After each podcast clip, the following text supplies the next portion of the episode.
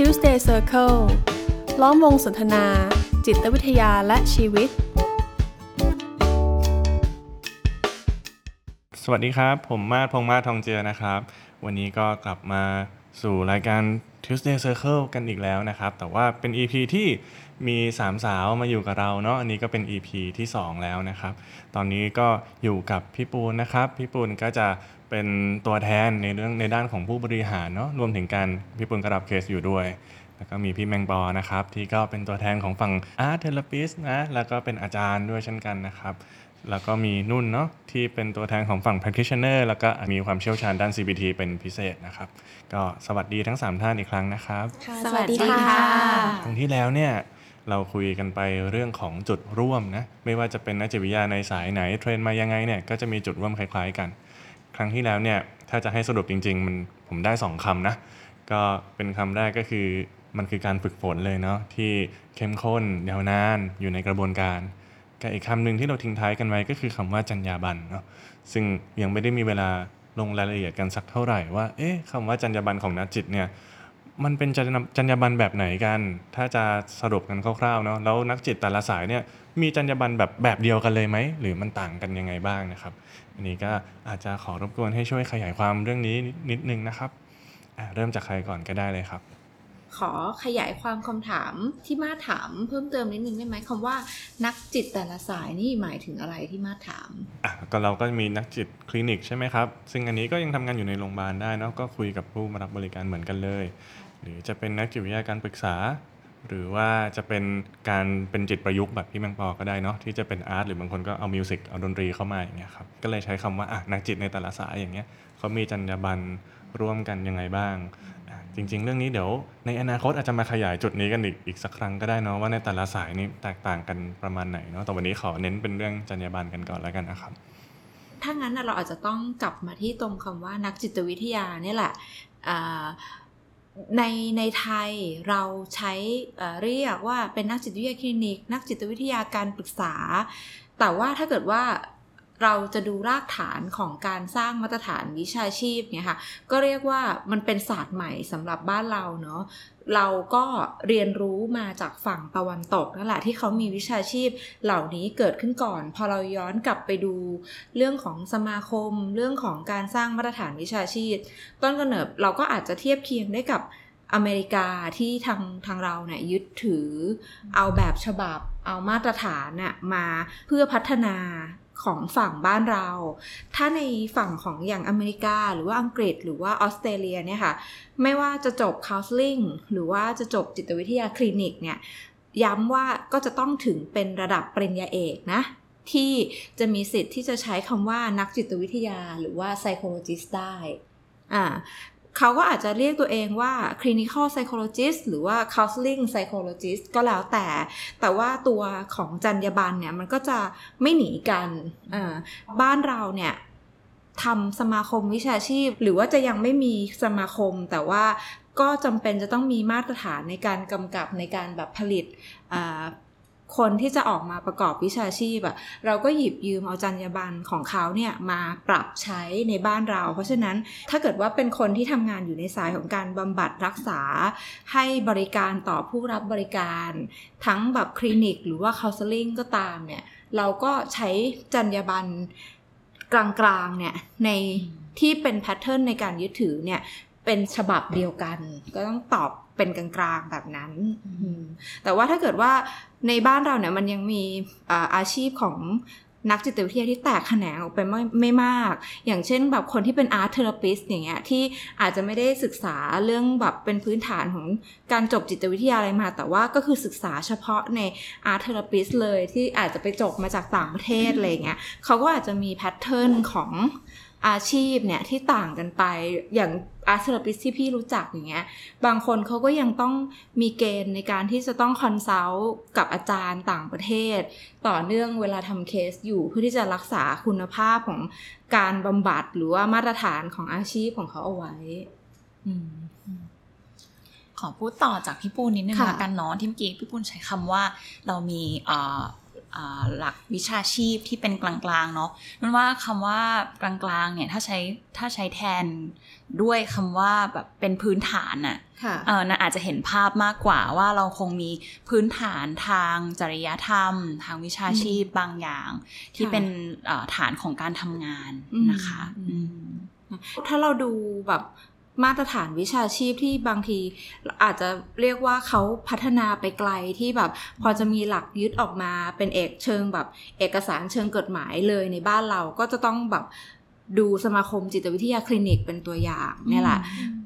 ในสมาคมจิตวิทยาคลินิกเนี่ยในถ้าไปดูใน สื่อทั้งเว็บทั้งเพจของเขาอะตัวจรรยาบรรณที่เขาใช้ที่เขาพับริกอะก็คือเขาก็แปลมาโดยตรงจาก APA เป็นหลักอืมก็คือเป็นแปลมาจากจรรยาบรรณของสมาคมจิตวิทยาอเมริกา ของพี่แมงนี่ใน Art Therapist นี่เขามีเอติกแยกอะไรออกไปต่างหากกันไหมคะ มีค่ะ มีในสายของถ้าเกิดเป็นนักบำบัดเนาะ เป็นเทราปิสเนี่ย ก็จะต้องมีการฝึกงานเหมือนกัน จะต้องมีการเก็บชั่วโมง มีจำนวนชั่วโมงที่แต่ละคนจะต้องเก็บเขาก็จะแบ่งเป็นเลเวลได้นะคะคือหมายถึงว่าในในสายเนี้ยค่ะ สมมุติเป็น art therapy เนี่ย ก็อาจจะแบ่งออกเป็น approach เหมือนกับในสาย counseling เหมือนกันเนาะ counseling psychology เราก็จะมี approach อย่างที่เทปอันที่แล้วนะคะ ได้พูดถึง พูดถึงว่าเอออาจจะมีแบบ humanistic มี CBT อย่างเงี้ยในสายของ art therapy ก็จะมีการแบ่ง approach เหมือนกัน แต่ว่าถ้าจะฝึกแล้วก็ได้ certify เนี่ยก็จำเป็นจะต้องมีการฝึกงานไม่ต่ำกว่า 1 ปีมี supervisor เหมือนกันนะคะแล้วก็มีระดับของเลเวลในการเก็บชั่วโมง ว่าเราจะเป็นเลเวล1 2 3อย่างเงี้ยค่ะ ก็จะมีด้วยค่ะ นั้นน่าจะได้เป็นมาตรฐานเดียวกันเหมือนกันอืมแต่เท่าที่เข้าใจก็คือในแต่ละประเทศอะก็มีการกำหนดชั่วโมงอะไรเงี้ยที่เป็นรายละเอียดปลีกย่อยต่างกันไป ต่างกันค่ะต่างกัน การใช้งานในแง่ของเอ่อ การใช้งานพูดถึงแล้วกันนะคะ ว่าการใช้งานของศิลปะหรือว่าดนตรีในกระบวนการต่างๆเนี่ยก็ต่างกันก็อาจจะมีชื่อเรียกที่แยกย่อยไปด้วยอย่างเงี้ยค่ะ ว่าเป็นแนวไหนสาขาไหนดนตรีใช้แบบไหนอย่างเงี้ยค่ะ ก็จะมีแยกย่อยที่ค่อนข้างชัดเจนของเขา คิดว่าน่าจะเป็นจากการที่เขามีสมาคมนะคะ ที่จะรวบรวมอยู่แล้ว คือทุกคนก็จะต้องมีรายชื่อมีลายเส้นเนาะ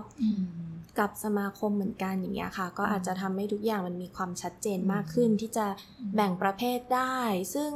มันก็สะดวกเนาะหลังจากที่จากการมองเห็นนะมันก็สะดวกกับทุกคนสะดวกกับคนที่อยากจะมาใช้บริการด้วยอะค่ะ เนื่องจากความหลากหลายมันมีเยอะ การที่เราได้รู้ว่าเราชอบแบบไหนเราจะไปเจอกับ approach แบบไหนอย่างเงี้ยค่ะ มันก็จะได้เลือกให้เหมาะสมกับตัวเราเองด้วย ได้เข้าใจก่อนที่จะไปรับบริการด้วยอย่างเงี้ยค่ะผู้ฟังอาจจะสังแบบฟังติดตามไป เอ๊ะอาจจะรู้สึกว่า เอ้ยเราพูดปนๆกันอยู่สักหน่อยระหว่างเรื่องอืมของคำว่าจรรยาบรรณกับเรื่องของมาตรฐานวิชาชีพ แต่ว่าอยากจะขยายความนิดนึงว่าในข้อสำคัญของจรรยาบรรณเนี่ย มันก็คือครอบคลุมไปถึงการที่จะเราจะต้องรักษาคุณภาพของการปฏิบัติงาน ซึ่งมันก็ กลับมาที่คำว่ามาตรฐานวิชาชีพอยู่ดีเนาะแบบอย่างปูเนี้ยมีเป็นกัลยาณมิตรเนาะที่แบบเป็นชาวอเมริกันเขาก็ถือลายเส้นของรัฐรัฐหนึ่งอย่างในอเมริกาอย่างเงี้ยลายเส้นมันก็จะแยกรัฐใครสอบจากรัฐไหน มันก็จะได้ลายเส้นจากรัฐนั้น ถ้าเขาจะทำงานสองรัฐเขาก็ต้องไปสอบลายเส้นตามเกณฑ์ของคนละรัฐ ซึ่งมันอาจจะ คล้ายแต่ก็ไม่เหมือนกันซะทีเดียวอย่างเงี้ยค่ะพอทุกวันเนี้ยเขาแบบมาทำงานในไทยเขาก็มาแบบอยู่เปิด private practice ในประเทศไทย เขาก็ยังต้องเหมือนเสียเงินน่ะคอนซัลท์ขนาดเขาจบ post doctoral แล้วเนาะคือจบจบเอกขั้นสุดเนอะแล้วยังไปต่อเอกอีกอะอืมแล้วก็ทำงานมาเป็น 10 ปีอย่างเงี้ยค่ะเขาก็ยังต้องอาหา supervisor แล้วก็แบบ consult แบบทางไกลอะเพื่อที่จะคงมาตรฐาน ในฝั่งของตัวเองด้วย แล้วก็ที่สำคัญก็คือ มันก็เป็นเกณฑ์อย่างหนึ่งในการที่จะรักษาใบ license ของเขา อันนี้เห็นด้วยนะคะอืมอย่างมองว่าอย่างอะเราพอจบปริญญาเอกสาขา counseling psychology โดยตรง แต่เราก็ไม่ได้มองว่าการจบมันคือแบบจุดสิ้นสุดน่ะคือการทำงานเรายังต้องทำงานกับผู้คนนะคะ แล้วก็ค่ะทำงานกับสิ่งต่างๆ ที่มันเปลี่ยนแปลงไปในแต่ละวันอย่างเงี้ย การที่เราจะรีเช็คตัวเองว่ามันเกิดอะไรขึ้น อย่างสมมุติ มันต้องมันต้องรู้ตัวเรื่องคุณภาพในการทำงานของตัวเราเองเหมือนกันนะคะ ว่าอืมเช่นช่วงนั้นเราอาจจะแบบแนวโน้มในการทำงานเราเราไปด้านไหน แล้วอันนี้เราขาดหรือเปล่า หรือว่าเราจำเป็นที่จะต้องหาซูเปอร์วิเซอร์มาช่วย ให้คำปรึกษาหรือว่าชี้แนะ ว่าเออเราน่าจะเพิ่มหรือลดอะไรอย่างเงี้ยค่ะ คิดว่าการมีคนที่จะมาสะท้อนให้เห็นถึงคุณภาพในการทำงานของเรา อย่างต่อเนื่องเป็นเรื่องสำคัญมากในวิชาชีพนี้นะคะ ฟังดูแล้วเหมือนกับ เรากำลังพูดถึงเรื่องซูเปอร์วิเซอร์ซะเยอะเนาะอืมซึ่งมันก็เป็นหนึ่งในจรรยาบรรณเหมือนกันเนาะที่เราจะต้องมีกระบวนการแบบเนี้ยในการที่เราจะทำงาน เท่าที่ผมจับใจความได้มันคล้าย ๆ กับ เราก็ต้องมีการเช็ค แล้วก็สำรวจทิศทางในการทำงานของตัวเองอยู่ตลอดเวลาแหละ มันก็อาจจะมีช่วงที่มีสิ่งมากังวลใจ หรือมีเหตุผลน่ะให้มาตรฐานบางอย่างของเรามันดรอปไป ซึ่งบางทีมันก็เห็นตัวเองยากเหมือนกันเนาะ มันก็เลยต้องมีใครสักคนหนึ่งที่จะมาช่วยเรามองช่วยเราเห็น ซึ่งอันนี้มันก็ทำให้การทำงานของเรามันปลอดภัยมากขึ้นด้วยอย่างนี้ไหมครับ เหมือนพี่พี่นึกไปว่าแบบพอในวันวันเวลาเนี้ยที่ถ้าจะมองสะท้อนภาพของแวดวงวิชาชีพในประเทศไทยค่ะที่เราแบบพูดกันไปเมื่อเทปที่แล้ว มันอาจจะยังไม่ชัดเจน แล้วความไม่ชัดเจนเนี้ยมันก็คือ ไม่มีใครมากำกับใคร แบบตอนนี้เราอาจจะแบบเห็นคนเริ่มแบบทยอยกันเปิด private practice บ้าง เปิด telemedicine ที่แบบให้บริการทางvideo call บ้างอย่างเงี้ยซึ่งตอนนี้มันอาจจะยังไม่มีเกณฑ์ ไม่มีมาตรฐานมากำกับอะไรเงี้ยแต่มันก็เป็นสิ่งที่ตัวนักวิชาชีพเองเนี่ยจำเป็นจะต้อง concern ให้ตัวเองเลยที่จะจำให้มั่นเลยว่าแบบมาตรฐานคืออะไรจรรยาบรรณที่จำเป็นจะต้อง concern คืออะไร แต่ทีเนี้ยพอฝั่งผู้รับบริการเนี่ยเขาอาจจะไม่รู้อืมไปกับนักบำบัดด้วยเนาะว่าแบบ เอ้ยคนคนนั้นเขาทำตามไหมนะอย่างเงี้ย เลยจำเป็นต้องเป็นหน้าที่ของผู้รับบริการเหมือนกันอะที่เราก็จะต้องหาข้อมูล เราก็จะต้องดูว่าแบบนักบำบัดคนที่เราไปหานักจิตวิทยาคนที่เราไปหาเนี่ยเขา อย่างน้อยอะเขาส่อแววว่าเขากำลังมอนิเตอร์ตัวเองตามเกณฑ์ต่อไปนี้หรือเปล่า เกณฑ์เกณฑ์คร่าวๆที่แบบอยากชวนผู้ฟังเนี่ยเขาได้ ทบทวนไปด้วยกันเนี่ยค่ะ มีอะไรบ้างคะอยากพี่นุ่นนี่แบบเป็นผู้เชี่ยวชาญด้านนี้เลย อยากชวนพี่นุ่นแชร์หน่อยอ๋อไม่ขนาดนั้นนะคะ แต่ว่าตอนเรียนเนาะอย่างที่บอกว่าเอ่อก็นุ่นได้รับการเทรนจาก practitioner แหละ เพราะงั้นการที่ตระหนักเรื่อง ethic เรื่องการทำงานในฝั่งวิชาชีพเนี่ยก็ค่อนข้างเป็นเป็นสิ่งที่เขาเน้น เข้มข้นนิดนึงเนาะ โดยที่เอ่อจริงๆแล้วหลักของฝั่ง ethic นะคะที่แต่ละเอ่อแต่ละตำแหน่งเนาะหรือว่าการทำงานที่อาจจะแตกต่างกันของนักจิตวิทยาค่ะ ก็คงจะต้องอยู่บนพื้นฐานเดียวกันนี่แหละเนาะมีหลักๆก็คือ 4 ข้อละกัน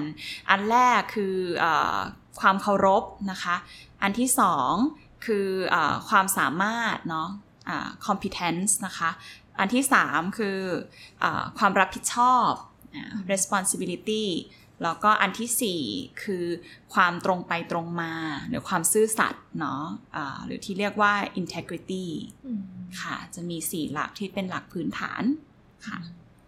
พอเรามาลงรายละเอียดคำมันอาจจะแบบเฮ้ยพอเราฟังหมายถึงเราไม่ได้อยู่ในฟิลอะไรนี้เราแบบหมายถึงจะจินตนาการไม่ออกเลยว่าแบบอืมอันแรกเลย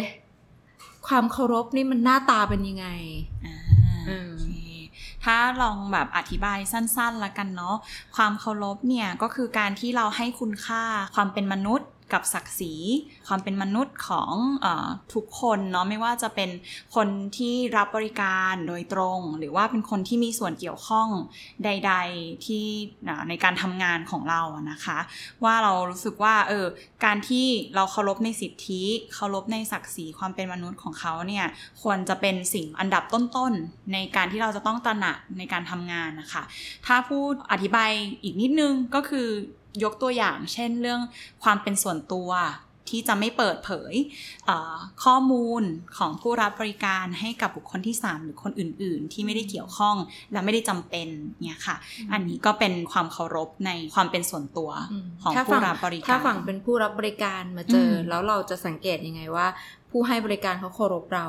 ก็อาจจะดูง่าย ๆ เลยว่าอย่างน้อย ๆ เลยอะ เขาบอกสิทธิเราทุกอย่าง ว่าเราควรจะได้รับอะไรกระบวนการนี้มันจะเป็นยังไงอืมเราจะได้รับการแบบดูแลพิทักษ์ข้อมูลอืมอะไรยังไงบ้าง อันนี้ก็เป็นจุดสังเกตเบื้องต้นจากฝั่งผู้รับบริการเนาะ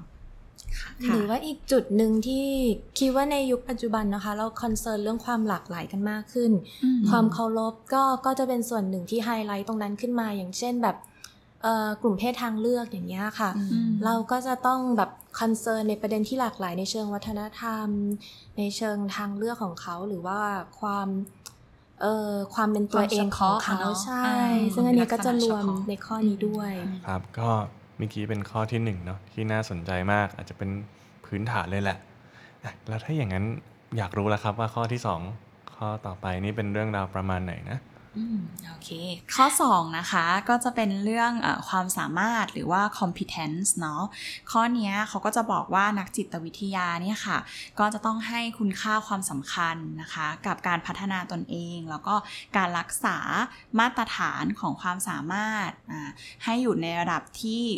สูงเนาะหรือระดับตามมาตรฐานนะคะ ทั้งนี้เนี่ยก็อาจจะเป็นเรื่องว่าการที่เรา ตระหนักในตัวเองอะว่าตอนนี้เรากำลังทำงานด้วยด้วยระดับประมาณไหนเนาะในเรื่องของความสามารถ แล้วก็ถ้าอยู่ในในสถานการณ์ที่เราอาจจะไม่ได้ทำงานในในทักษะหรือว่าการเทรนที่เรามีมาอะไรเงี้ยเราก็คือต้องตระหนักตรงเนี้ยว่าอันเนี้ยมันไม่ใช่สิ่งที่เราถนัดนะ ไม่ใช่สิ่งที่เราได้รับการเทรนมาตามมาตรฐานนะคะ แล้วก็ถ้าในความที่มันจำเป็นต้องทำจริง ๆ อย่างเช่นแบบ โอ้ยในหลาย ๆ ที่อาจจะมีนักจิตวิทยาคนเดียวเนาะทั้งแบบทั้งอำเภอหรือทั้งจังหวัดและสุดท้ายแล้วมันก็ด้วยสถานการณ์บังคับอะแล้วมันจะต้องจะต้องทำงานตรงนี้เนี่ยอะเราก็อาจจะต้องหา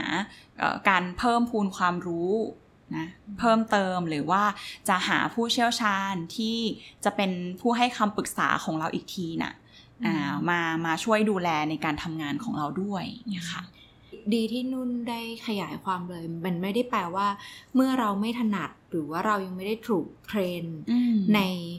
เรื่องนั้นๆ ในปัญหาเฉพาะเจาะจงนั้นๆ หรือว่าในกลุ่มผู้รับบริการอืมนั้นๆ เช่นเราถูกเทรนแบบอินดิวิ a l มาอย่างเดียวเนี่ย แต่ว่าในบางบริบทอย่างเงี้ยเราจำเป็นจะต้องไปดูแลทั้งครอบครัวอย่างเงี้ยอย่างเช่นอืมนักจิตวิทยาที่ไปอยู่ที่โรงเรียนค่ะแล้วทั้งโรงเรียนนั้นมีนักจิตวิทยาอยู่คนเดียวอ่าไม่ได้แปลว่าเราทำงานไม่ได้ แต่ว่า ที่นุ่นขยายความก็คือ เรายังคงทำงาน แต่เราต้องตระหนักว่าเฮ้ยเราไม่พร้อมเรื่องอะไร งั้นก่อนเราเริ่มทำงาน เราจำเป็นจะต้องเพิ่มพูนอะไร ทั้งการแสวงหาองค์ความรู้จากการอืมอ่านเอง จากการแบบเออสอบถาม supervisor คนที่เรารู้สึกว่าเขาเป็นผู้เชี่ยวชาญ หรือว่าคนที่เราพอจะทำงานนั้นๆพอที่เราจะแบบ ถามหรือว่าเพิ่มพูนองค์ความรู้ได้อย่างเงี้ยหรือว่าเมื่อเราอย่างเช่นที่เราพูดกันมาตั้งแต่ต้นเรื่องของการรับ supervision เนี่ยอย่างฝั่งพี่ที่เป็นคนที่บริหารศูนย์ แน่นอนว่าเวลาเรารับนักจิตวิทยาเข้ามาใหม่อะไม่มีใครที่จะ competence แบบพร้อมตั้งแต่ต้นน่ะก็คือเราก็จะได้คนที่แบบเขาอาจจะได้รับการ train ใน basic มาอย่างเงี้ยค่ะ ซึ่งไม่เป็นไรเลย แต่ว่าวันเวลาที่เขาทำงานเงี้ยประสบการณ์ที่เขาทำงานมากขึ้นผ่านการ supervision ผ่านการที่มาสอบถาม ผ่านการที่มาแบบซัก แล้วก็ sharing กับ community ของนักจิตวิทยาด้วยกันที่เรียกว่า peer supervision อย่างเงี้ยมันก็จะแบบเพิ่มพูนองค์ความรู้ของตัวนักจิตวิทยาได้อืมค่ะเอ่อสำหรับข้อนี้เนาะบางปอรู้สึกว่ามันคือการ เข้าใจตัวเอง แต่ไม่อืมใช่แบบเข้าใจไปเองอะค่ะอืมคือมันมีสิ่งที่เราเราต้องรู้ลิมิตของเราด้วย คือเราไม่ใช่ว่าเรียนอันนี้มาแล้วเราคือกลายเป็นยาครอบจักรวาล แล้วก็ทำได้ทุกอย่างอืมในท้ายที่สุดแล้วเราจะมีการฝึกฝน เรามีสิ่งที่สิ่งที่เราฝึกหนักเป็นพิเศษเนาะหรืออย่างเช่นนะถ้าทำถ้าทำงานวิจัยเราก็มีตัวแปรที่เราถนัดอืมเปรียบเทียบแบบประมาณนั้นเนาะคะ เรามี approach ที่เราถนัด เรามีตัวแปรที่เราถนัดอืไม่ใช่ว่าแบบไม่ใช่ว่าเราเรียนรู้ไม่ได้ เราเรียนรู้อืมได้อยู่เสมออมแต่ณเวลานั้นเราต้องรู้ด้วยว่าลิมิตของเราคืออะไรอืมณตอนนั้นก่อนที่เราจะ เรียนรู้เพิ่มเติมเนาะอย่างที่นุ่นบอกอะค่ะคำว่า competency หรือว่าความถนัดหรือความสามารถเนี่ย มันจึงไม่ใช่ความมั่นใจของตัวนักจิตวิทยานะอืมว่าแบบโอ้อืมฉันรู้สึกว่าฉันคุยกับใคร ฉันก็มั่นอกมั่นใจ ฉันก็รู้สึกว่าฉันสามารถตะลุยแบบได้ทุกด่าน ได้ทุกโรค ได้ทุกโจทย์ไปหมดอืมั่นใจก็ส่วนหนึ่งอะแต่บางทีเรา บางคนอาจจะมั่นใจเกินเลยอะอืมจนมองไม่เห็นว่าเฮ้ยเราพลาดอะไรไป อันเนี้ยก็แบบเป็นสิ่งที่อันตราย แต่คำว่า competency นี้มันคือการที่เรารู้สึกนอกจากจะเฟิร์ม นอกจากจะรู้สึกว่าสามารถตรวจสอบกระบวนการทำงานได้เป็นไปตามแผนที่ของการทำงานแล้วเนี่ย มันยังต้องเอากลับไปอิงกับพื้นฐานทฤษฎี หรือว่าแผนที่หรือว่า approach ในการบำบัดได้จริงได้ตรง อ่า มันจึงจะ เอ่อเรียกว่า competency นั้นมันเป็นของจริงเนาะเอ่อแล้วถ้าเกิดฝั่งผู้รับบริการล่ะ เขาจะรู้สึก เขาจะประเมินได้ยังไงว่า นักจิตวิทยาที่เขากำลังเจออยู่หรือนักบำบัดที่เขากำลังเจออยู่เนี่ย เขาน่าจะมี competency ได้ตรงกับโจทย์ของตัวเราที่ต้องการมารับบริการ อย่างน้อยก็ต้องเห็นว่าเราได้รับการฝึกฝนมาจากที่ไหน มองว่างั้นนะอืมเอออาจจะแบบว่าผู้ผู้บริการก็อาจจะต้องแจ้งให้ทราบเนาะว่า เออเรา มีประวัติเนาะถนัดด้านนี้อืมมีประวัติในการเรียน การฝึกงานเก็แนบวชั่วโมทางงที่สนใจอืมใช่อย่างเงี้ย ให้ชัดเจนค่ะให้ชัดเจนว่าเราทำงานแบบไหนมาอย่างเงี้ยค่ะอืมแล้วก็ตรงสายกับเขาหรือเปล่าอืม อย่างพี่ที่แบบเป็นคนแบบต้องรับสมัครนักจิตวิทยาเนาะแบบพี่ก็จะมีคำถามเลยว่าแบบเพื่อมันมันเป็นการประเมินทัศนคติ ด้วยพี่ก็จะถามว่าแบบเขาไม่ถนัดเรื่องอะไร ถ้าเกิดว่าเขาตอบได้ว่าเขาไม่ถนัดเรื่องอะไรเนี่ยพี่จะรู้สึกวางใจนะ กับตัวนักจิตวิทยาคนนั้น เพราะเขาก็ได้ทบทวนตัวเองอยู่เสมอ เขารู้ขอบเขตของตัวเอง ซึ่งอย่างเงี้ยรู้สึกพี่จะรู้สึกว่าเขาเป็นคนที่พัฒนาได้ อ่าแล้วเขาก็เคารพกับคนที่เขาดูแล หรือว่าเคารพกับผู้รับบริการของเขาอย่างแท้จริง เอ๊ะแล้วอย่างเงี้ยครับค่ะสมมุติว่าผู้มารับบริการนะ เรามาหานักจิตวิทยาคนหนึ่งแต่เผอิญว่าไม่มีข้อมูลพวกเนี้ยแสดงอยู่ชัดเจนเท่าไหร่เลยอย่างเงี้ยแล้วก็อยากรู้อะว่า เอ๊ะ นักจิตคนนี้เขาจบอะไรมาเขาฝึกอะไรมาอย่างเงี้ยผู้มารับบริการสามารถถามได้ไหมครับอย่างนี้มันผิดมารยาทไหม จริงๆถามได้ถามได้ถามได้ควรถามด้วยใช่ค่ะมันกลับกลับไปที่ข้อหนึ่งเลยเนาะอืมก็คือเขาคือคุณเราเคารพในความเป็นมนุษย์ของคุณ เราอืมเคารพในความคอนเซิร์นของคุณคือมเรามองสองอย่างนะว่าพอกลับไปข้อหนึ่งเนี่ยมันแสดงให้เห็นถึงความ respect หรือว่าความจริงใจในการในสัมพันธภาพอืมของการบำบัดรักษาเหมือนกันเนาะคะว่าถ้าเขาบอกข้อมูลเราตั้งแต่ต้นแล้วทำให้เราแบบเคลียร์ตั้งแต่ต้นเลยอะ คือเรามีสิทธิ์ถามในฐานะผู้รับบริการ แต่อีกจุดหนึ่งที่สามารถสังเกตได้เหมือนกัน คือการที่เขาได้บอกข้อมูลกับเราอย่างเปิดเผยหรือเปล่าอืมซึ่งอันนี้ก็จะเป็นหลักข้อ 4 ที่เราเดี๋ยวจะดูกันต่อจากนี้เนาะอืมค่ะ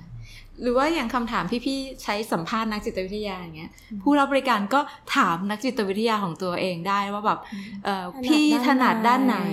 ไหนแล้วมีถนัดด้านไหนแล้วมีเรื่องอะไรที่พี่ไม่ถนัดบ้างอ่าเออสามารถถามได้ค่ะ คือเท่าที่ฟังมาเนี่ยเหมือนข้อหนึ่งอะเป็นเรื่องของความจริงใจ ความเท่าเทียม ความเคารพและการให้เกียรติกันเนาะแต่พอข้อ 2 ปุ๊บเนี่ยดูเหมือนก็เป็นฝั่งของนักจิตวิทยานะที่จะต้องประเมินตนเองอยู่เรื่อยๆ ต้องมีความถ่อมตนในระดับหนึ่งเลยล่ะ แล้วก็ต้องใฝ่ศึกษาหาความรู้หรือว่าต้องมีผู้ช่วยที่จะมาช่วยเราอะในการมองตนเองแบบนั้นเนาะแล้วก็ผู้มารับบริการสามารถถามสิ่งเหล่านี้ได้ด้วยเนาะเป็นการรีเช็คทั้งสองข้อที่กล่าวมา ก็เป็นสิ่งที่ควรถามเลยแหละอืมมันก็จะทำให้เราได้รู้จักอะผู้ที่เราจะโอ้โหเอาเรื่องทั้งหมดไปฝากไว้กับเขาเนาะเราก็อืมมีสิทธิ์ที่จะถามแบบนี้ สามารถถามสามารถคุยจนเรารู้สึกวางใจอะว่าแบบเอ้ยนี่เรากำลังจะเอาเรื่องที่แบบมันพิเศษกับชีวิตเราไปคุยกับคนคนหนึ่งนะ ก่อนที่เราจะเริ่มต้นเราเคลียร์เรื่องเหล่านี้ให้มันปลอดโปร่งให้มันรู้สึกวางใจ ฝั่งการทำงาน ของนักจิตก็เป็นประโยชน์กับนักจิตเอง คือตัวนักจิตไม่ต้องรู้สึกแย่ ไม่ต้องรู้สึกแบบแบกโอ้รับทำไมเขาเนอะทำไมเขาถึงมาซักฟอกเราขนาดนี้ เราเรามองว่าประเด็นเหล่านี้มันคือถ้าเราแบบตอบได้อย่างจริงใจอะมันเป็นจุดเริ่มต้นที่ดีของสัมพันธภาพที่จะทำงานกันต่อจากนี้เลยนะ ค่ะ ฝั่งของตัวผู้รับบริการก็จะได้รู้สึกว่าแบบโอเค คนที่เราจะ ฝากเรื่องราวชีวิตที่เราแบกหามมากว่าเราจะเจอคนสักคนที่แบบพูดคุยได้อะก็จะได้รู้สึกปลอดโปร่ง แล้วก็เชื่อใจแล้วก็วางใจ การทำงานจากเนี้ยก็จะราบรื่นขึ้นอืมโอ้แค่สองข้อนี้ก็มีมิติที่แบบหลากหลาย พอสมควรเลยนะครับเอ้ยถ้าอย่างนั้นแบบข้ามไปอีกข้อหนึ่งดีไหมผมอยากรู้แล้วว่าข้อ 3 นี่เป็นเรื่องเกี่ยวกับอะไรนะครับ Tuesday Circle ล้อมวงสนทนา จิตวิทยาและชีวิต